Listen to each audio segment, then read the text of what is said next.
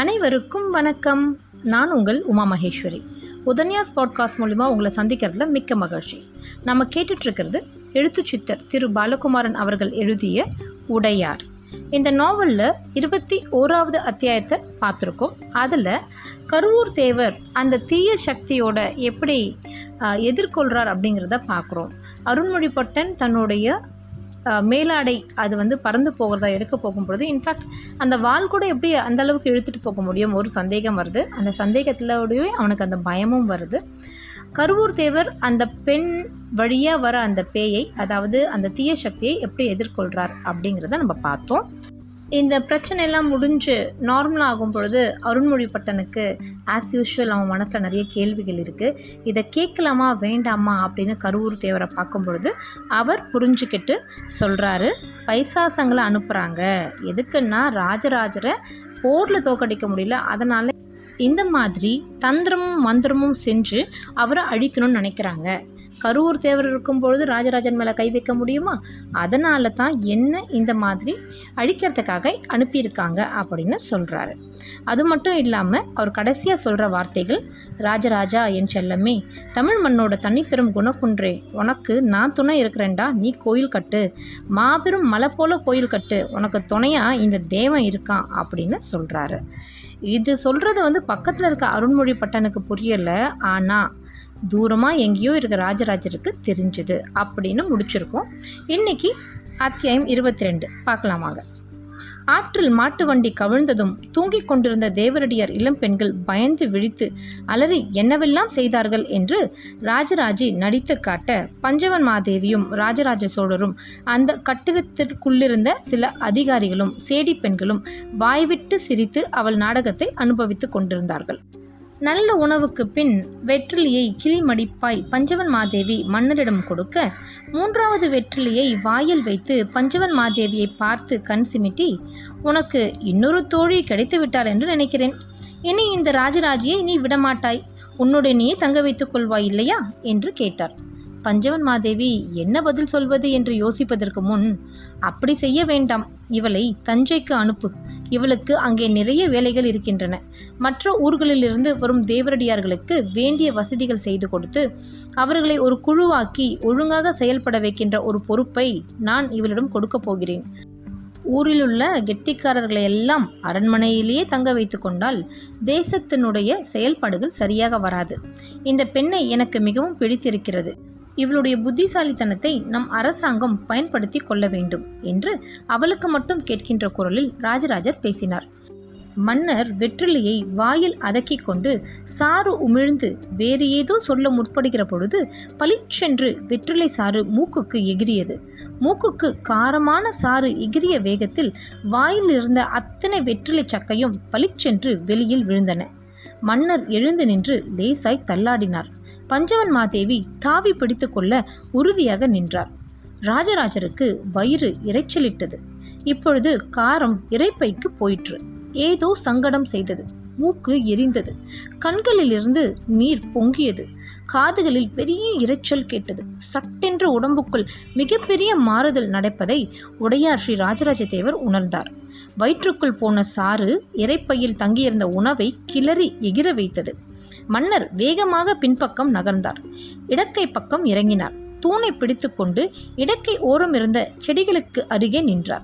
மன்னர் உண்ட உணவை வாயில் எடுக்கப் போகிறார் என்று அங்குள்ள பெண்களுக்கு தெரிந்துவிட்டது. நீர் சொம்புக்கு ஒருவரும் முகம் துடைக்கும் துணிக்கு ஒருவரும் உட்காருகின்ற ஆசனத்துக்கு ஒருவரும் வைத்தியருக்கு ஒருவருமாக ஓடினார்கள். பெண்கள் ஓடுவதை பார்த்து வாசலில் இருந்த மெய்க்காவல் படையினர் பரபரப்பானார்கள். உள்ளே பாய்ந்து வந்து மன்னரை சுற்றி கொண்டார்கள். இறப்பைக்கும் தொண்டை குழிக்கும் நடுவே உணவு சிக்கிக் கொண்டு மன்னரின் மூச்சு விடுதலையை திணறடித்துக் கொண்டிருந்தது. மன்னர் வெற்றிலையை வாயில் அதக்கி கொண்டு சாறு உமிழ்ந்து வேறு ஏதோ சொல்ல முற்படுகிற பொழுது பளிச்சென்று வெற்றிலை சாறு மூக்குக்கு எகிரியது. மூக்குக்கு காரமான சாறு எகிரிய வேகத்தில் வாயில் இருந்த அத்தனை வெற்றிலை சக்கையும் பளிச்சென்று வெளியில் விழுந்தன. மன்னர் எழுந்து நின்று லேசாய் தள்ளாடினார். பஞ்சவன் மாதேவி தாவி பிடித்து கொள்ள உறுதியாக நின்றார். ராஜராஜருக்கு வயிறு இரைச்சலிட்டது. இப்பொழுது காரம் இறைப்பைக்கு போயிற்று. ஏதோ சங்கடம் செய்தது. மூக்கு எரிந்தது. கண்களிலிருந்து நீர் பொங்கியது. காதுகளில் பெரிய இரைச்சல் கேட்டது. சட்டென்ற உடம்புக்குள் மிகப்பெரிய மாறுதல் நடப்பதை உடையார் ஸ்ரீ ராஜராஜ தேவர் உணர்ந்தார். வயிற்றுக்குள் போன சாறு இறைப்பையில் தங்கியிருந்த உணவை கிளறி எகிர வைத்தது. மன்னர் வேகமாக பின்பக்கம் நகர்ந்தார். இடக்கை பக்கம் இறங்கினார். தூணை பிடித்துக்கொண்டு இடக்கை ஓரம் இருந்த செடிகளுக்கு அருகே நின்றார். மன்னர் உண்ட உணவை வாயில் எடுக்கப் போகிறார் என்று அங்குள்ள பெண்களுக்கு தெரிந்துவிட்டது. நீர் சொம்புக்கு ஒருவரும் முகம் துடைக்கும் துணிக்கு ஒருவரும் உட்காருகின்ற ஆசனத்துக்கு ஒருவரும் வைத்தியருக்கு ஒருவருமாக ஓடினார்கள். பெண்கள் ஓடுவதை பார்த்து வாசலில் இருந்த மெய்க்காவல் படையினர் பரபரப்பானார்கள். உள்ளே பாய்ந்து வந்து மன்னரை சுற்றி கொண்டார்கள். இறப்பைக்கும் தொண்டை குழிக்கும் நடுவே உணவு சிக்கிக் கொண்டு மன்னரின் மூச்சு விடுதலையை திணறடித்துக் கொண்டிருந்தது. மன்னர் தவித்து பெரும் குரலில் செரும எடுத்து விடுங்கள் வெளியே எடுத்து விடுங்கள் என்று பஞ்சவன் மாதேவி கூவினார் மன்னரை சற்று குனிய வைத்து முதுகில் படப்படப்படவென்று அடித்தார். மெய்க்காவல் படையினர் என்ன செய்வதென்று தெரியாமல் அதை தடுத்து நிறுத்த முயற்சி செய்த பொழுது மன்னரே கை தூக்கி மெய்க்காவல் படையை நிறுத்திவிட்டார். ராஜராஜரின் முதுகில் பஞ்சவன் மாதேவி வேகமாக படப்படவென்று தட்டியதால் இறைப்பையில் மீதமிருந்த காற்று எழும்பி உணவை தள்ளிக்கொண்டு தொண்டை வரை வந்து காரத்தை கக்கியது. மன்னர் முகம் சுளித்தார். தவித்தார். முழு பலத்தோடு தொண்டைக்குள் ஏறிய உணவை செருமி வெளியே துப்பினார். மீதமிருக்கின்ற உணவு வகையிலும் பின்னால் வேகமாக வெளியேற்றப்பட்டன. மன்னருடைய காதுகளை பஞ்சவன் மாதேவி அழுத்தி பிடித்துக்கொள்ள மற்ற பெண்கள் முதுகு நீவ நீர் சொம்போடு ஒரு பெண் தயாராகி இருக்க கால் நாழிகையில் மன்னர் ஆசுவாசம் அடைந்து அந்த மாளிகையின் கூடத்திற்கு திரும்பினார். கட்டிலில் சாய்ந்து கொண்டார். மேய்க்காவல் படையினர் மன்னர் வாயில் எடுத்த உணவை குச்சியால் கிளறி ஆராய துவங்கினார்கள். சமையல் செய்த பெண்ணையும் ஆணையும் நெருங்க துவங்கினார்கள். அரசியாரை தவிர வேற எந்த பெண்களுக்கும் இங்கு இருக்க வேண்டிய அவசியமில்லை என்று கூச்சல் போட்டார்கள். எல்லோரையும் கூடத்திற்கு அப்பாலுள்ள அறைகளில் நிற்க வைத்தார்கள். மன்னரால் எதையும் தடுக்க முடியவில்லை. எதையும் பேச முடியவில்லை. மௌனமாக தனக்குள்ளே என்ன நடந்தது? என்று யோசித்துக் கொண்டிருந்தார். ஏன் இப்படி ஆயிற்று? உடலில் ஏதேனும் தவறா? உங்கள் உடம்பில் ஏதேனும் சிரமமா? பஞ்சவன் மாதேவி கிட்டத்தட்ட மன்னரை தழுவி கொண்ட நிலையில் ஆதூரத்துடன் கேட்க மன்னர் இல்லை என்று தலையசைத்தார். உள்ளே ஏதோ கட்டளை வந்துவிட்டது. உள்ளுக்குள் ஒரு செய்தி தோன்றியது. வரும் மூன்று நாட்களுக்கு வெறும் நீர் மட்டும் அருந்தி உபவாசம் இருக்க சொல்லி உத்தரவு வந்தது. எதற்காக உபவாசம்? வேலைகள் அதிகம் இருக்கும் பொழுது நீங்கள் உபவாசமும் இருந்தால் என்ன செய்ய முடியும்? பஞ்சவன் மாதேவி கவலையோடு கேட்டார். என் உடலை சீர் செய்ய இந்த உபவாசம் தேவைப்படுகிறது. யாரோ அடுத்த மூன்று நாட்களுக்கு உணவு வேண்டாம் என்று சொல்கிறார்கள். வயிற்றில் இருந்த உணவையும் பிடுங்கி வெளியே எறிந்து விட்டார்கள் என்றார் அரசர். யார் அது பஞ்சவன் மாதேவி சற்று கோபத்தோடு கேட்டார். மன்னர் யோசித்தார். யார் அது என்று அவருக்கும் தெரியவில்லை. கண்மூடி கொண்டார். மீண்டும் கண் திறந்து மல்லாந்தபடி விட்டம் பார்த்தார். மறுபடியும் கண்கள் மூடிக்கொண்டார். கருவூர் தேவர் உருவம் கண்முன் தோன்றியது. அப்பனே சொன்னதை செய் என்ற குரல் கேட்டது. கருவூர் தேவர் ராஜராஜரை அப்பன் என்றுதான் அழைப்பார். கருவூர் தேவரை ராஜராஜர் ஐயா என்று அழைக்க அவர் ராஜராஜரை அப்பன் என்று கூப்பிடுவது வழக்கமாக இருந்தது. அதே குரலில் ஒரு உத்தரவு ராஜராஜரின் உள்ளுக்குள் தோன்றியது. காரணம் கேட்க வேண்டாம். அடுத்த மூன்று நாளும் நீர் மட்டும் அருந்தி எங்கேனும் சென்று அமர்ந்து உபவாசம் இரு. இப்பொழுது இருக்கும் இடத்திலிருந்து நகர்ந்து விடு என்று உத்தரவு வந்தது. சரி என்று ராஜராஜர் வாய்விட்டு கருவூர் தேவருக்கு பதிலளித்தார். இன்னும் சிறிது நேரத்தில் நாம் தஞ்சையை நோக்கி கிளம்புவோம் என்று கட்டளையிட்டார். மேய்க்காவல் படையினர் பரபரப்பானார்கள். பஞ்சவன் மாதேவி வியப்போடு ராஜராஜையை பார்த்து கொண்டிருந்தார். சேனாதிபதி பிரம்மராயர் எங்கே? மன்னர் எழுந்து நின்று முகம் துடைத்து கொண்டு கேட்டார். அவர் குழந்தை நோக்கி உதவியாளரோடு போயிருக்கிறார் என்று பதில் வந்தது. ஆஹா! எனக்கு முன்பே அவருக்கு செய்தி வந்துவிட்டதா அவருக்கும் தோன்றுவிட்டதா பிரம்மராயர் பிரம்மராயர் தான் என்று மனம் விட்டு பாராட்டினார். பிரம்மராயர் கரூர் தேவரை நோக்கி நகர்ந்து கொண்டிருக்கிறார் என்பதை வெகு எளிதாக புரிந்து கொண்டார். நீங்கள் என்ன சொல்கிறீர்கள் என்று எனக்கு புரியவில்லை. என்ன செய்கிறீர்கள் என்று தெரியவில்லை.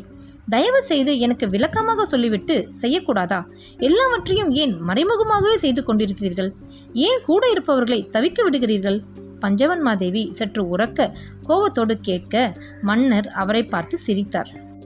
எல்லாவற்றையும் எல்லா நேரத்திலையும் சொல்லிக் கொண்டிருக்க முடியாது தேவி. சில சமயம் உனக்கு சந்தேகங்கள் எழும்பொழுது கூட மௌனமாக இருந்து விடுவது நல்லது. நீயும் நானும் அந்தரங்கமாக இருக்கும் பொழுது கேட்பது நல்லது. உனக்கு சொல்லாமல் உனக்கு தெரியாமல் நான் எதுவும் செய்வதில்லை. இப்பொழுது சொல்லவில்லை என்றால் அதற்கு காரணம் இருக்கும் அல்லவா? ஏன் புரிந்து கொள்ள மறுக்கிறாய்?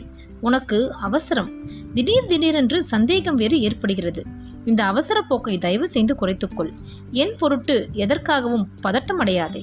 மற்ற விஷயங்களில் திறமையாகவும் நிதானமாகவும் இருக்கின்ற நீ எனக்கு ஏதேனும் குறை என்று வந்தால் எனக்கு ஏதேனும் பிரச்சனை என்று தெரிந்து கடும் பதட்டத்திற்கு ஆளாகிறாய்.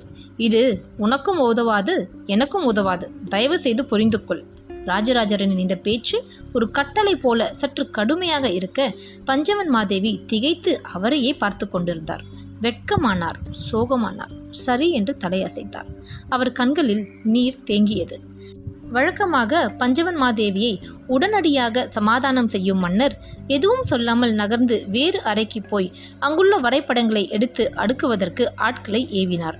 வரைபடங்கள் பெட்டியில் போட்டு மூடப்பட்டவுடன் மன்னர் சட்டென்று திரும்பினார். எங்கே அந்த பெண் ராஜராஜி என்று உறக்க கேட்டார். மெய்க்காவலர்கள் பரபரத்தார்கள். ராஜராஜி மன்னரின் எதிரே கொண்டு வந்து நிறுத்தப்பட்டாள். உன்னை சார்ந்த மற்ற பெண்களுடன் எவ்வளவு விரைவில் தஞ்சை வந்து சேர முடியுமோ அவ்வளவு விரைவில் தஞ்சை வந்து சேர்ந்துவிடு. பழமர் நேரிலிருந்து இரண்டு அதிகாரிகள் உங்களுக்கு கூடவே வந்து வழியில் சகல ஏற்பாடுகளையும் செய்வார்கள். இன்னும் இரண்டு ஆறுகள் தாண்ட வேண்டியிருப்பதால் இந்த வரைபடங்களை நான் எடுத்து போகிறேன். கவனமாக தஞ்சை வந்து சேர் என்று கட்டளையிட்டு ராஜராஜர் அறையை விட்டு வெளியே வந்தார். வாசலுக்கு போனார். மெய்க்காவல் படையினர் அவரை சூழ்ந்து கொண்டு வணக்கம் சொன்னார்கள். அவர் தோட்டத்தில் இறங்க பழமர் நெறி அதிகாரிகள் வந்து கை கூப்பினார்கள். மடமடவென்று பலருக்கும் பல உத்தரவுகளை ராஜராஜர் பிறப்பித்தார். மன்னர் எத்தனை வெற்றிலை சாப்பிட்டார்? சேடி பெண்ணை மெய்க்காவல் படையினர் கேட்க மூன்றாவது வெற்றிலை சாப்பிடுகிற பொழுது எகிரிவிட்டது.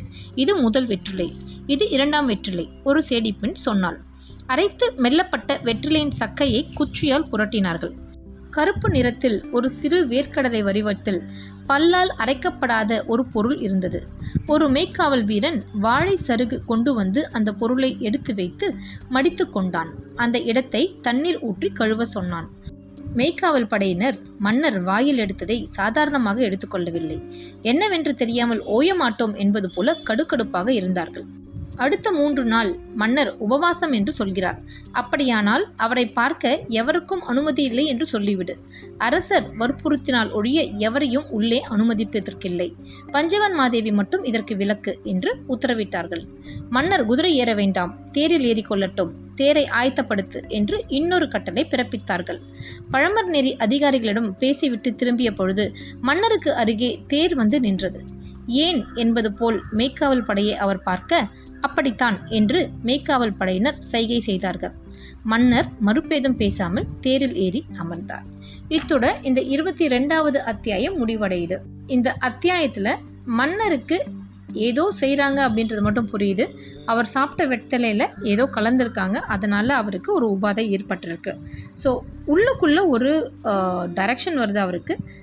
இனிமே மூன்று நாளைக்கு எதுவும் சாப்பிடாத இந்த இடத்துல இருக்காத கிளம்பு அப்படின்னு சொல்லி அவரும் கிளம்புறதுக்கு தயாராகிட்டு இருக்கார் சரி அவர் எங்கே போகிறாரு என்ன செய்ய போகிறாரு அப்படின்றதெல்லாம் அடுத்தடுத்த அத்தியாயத்தில் பார்க்கலாம். நன்றி வணக்கம்.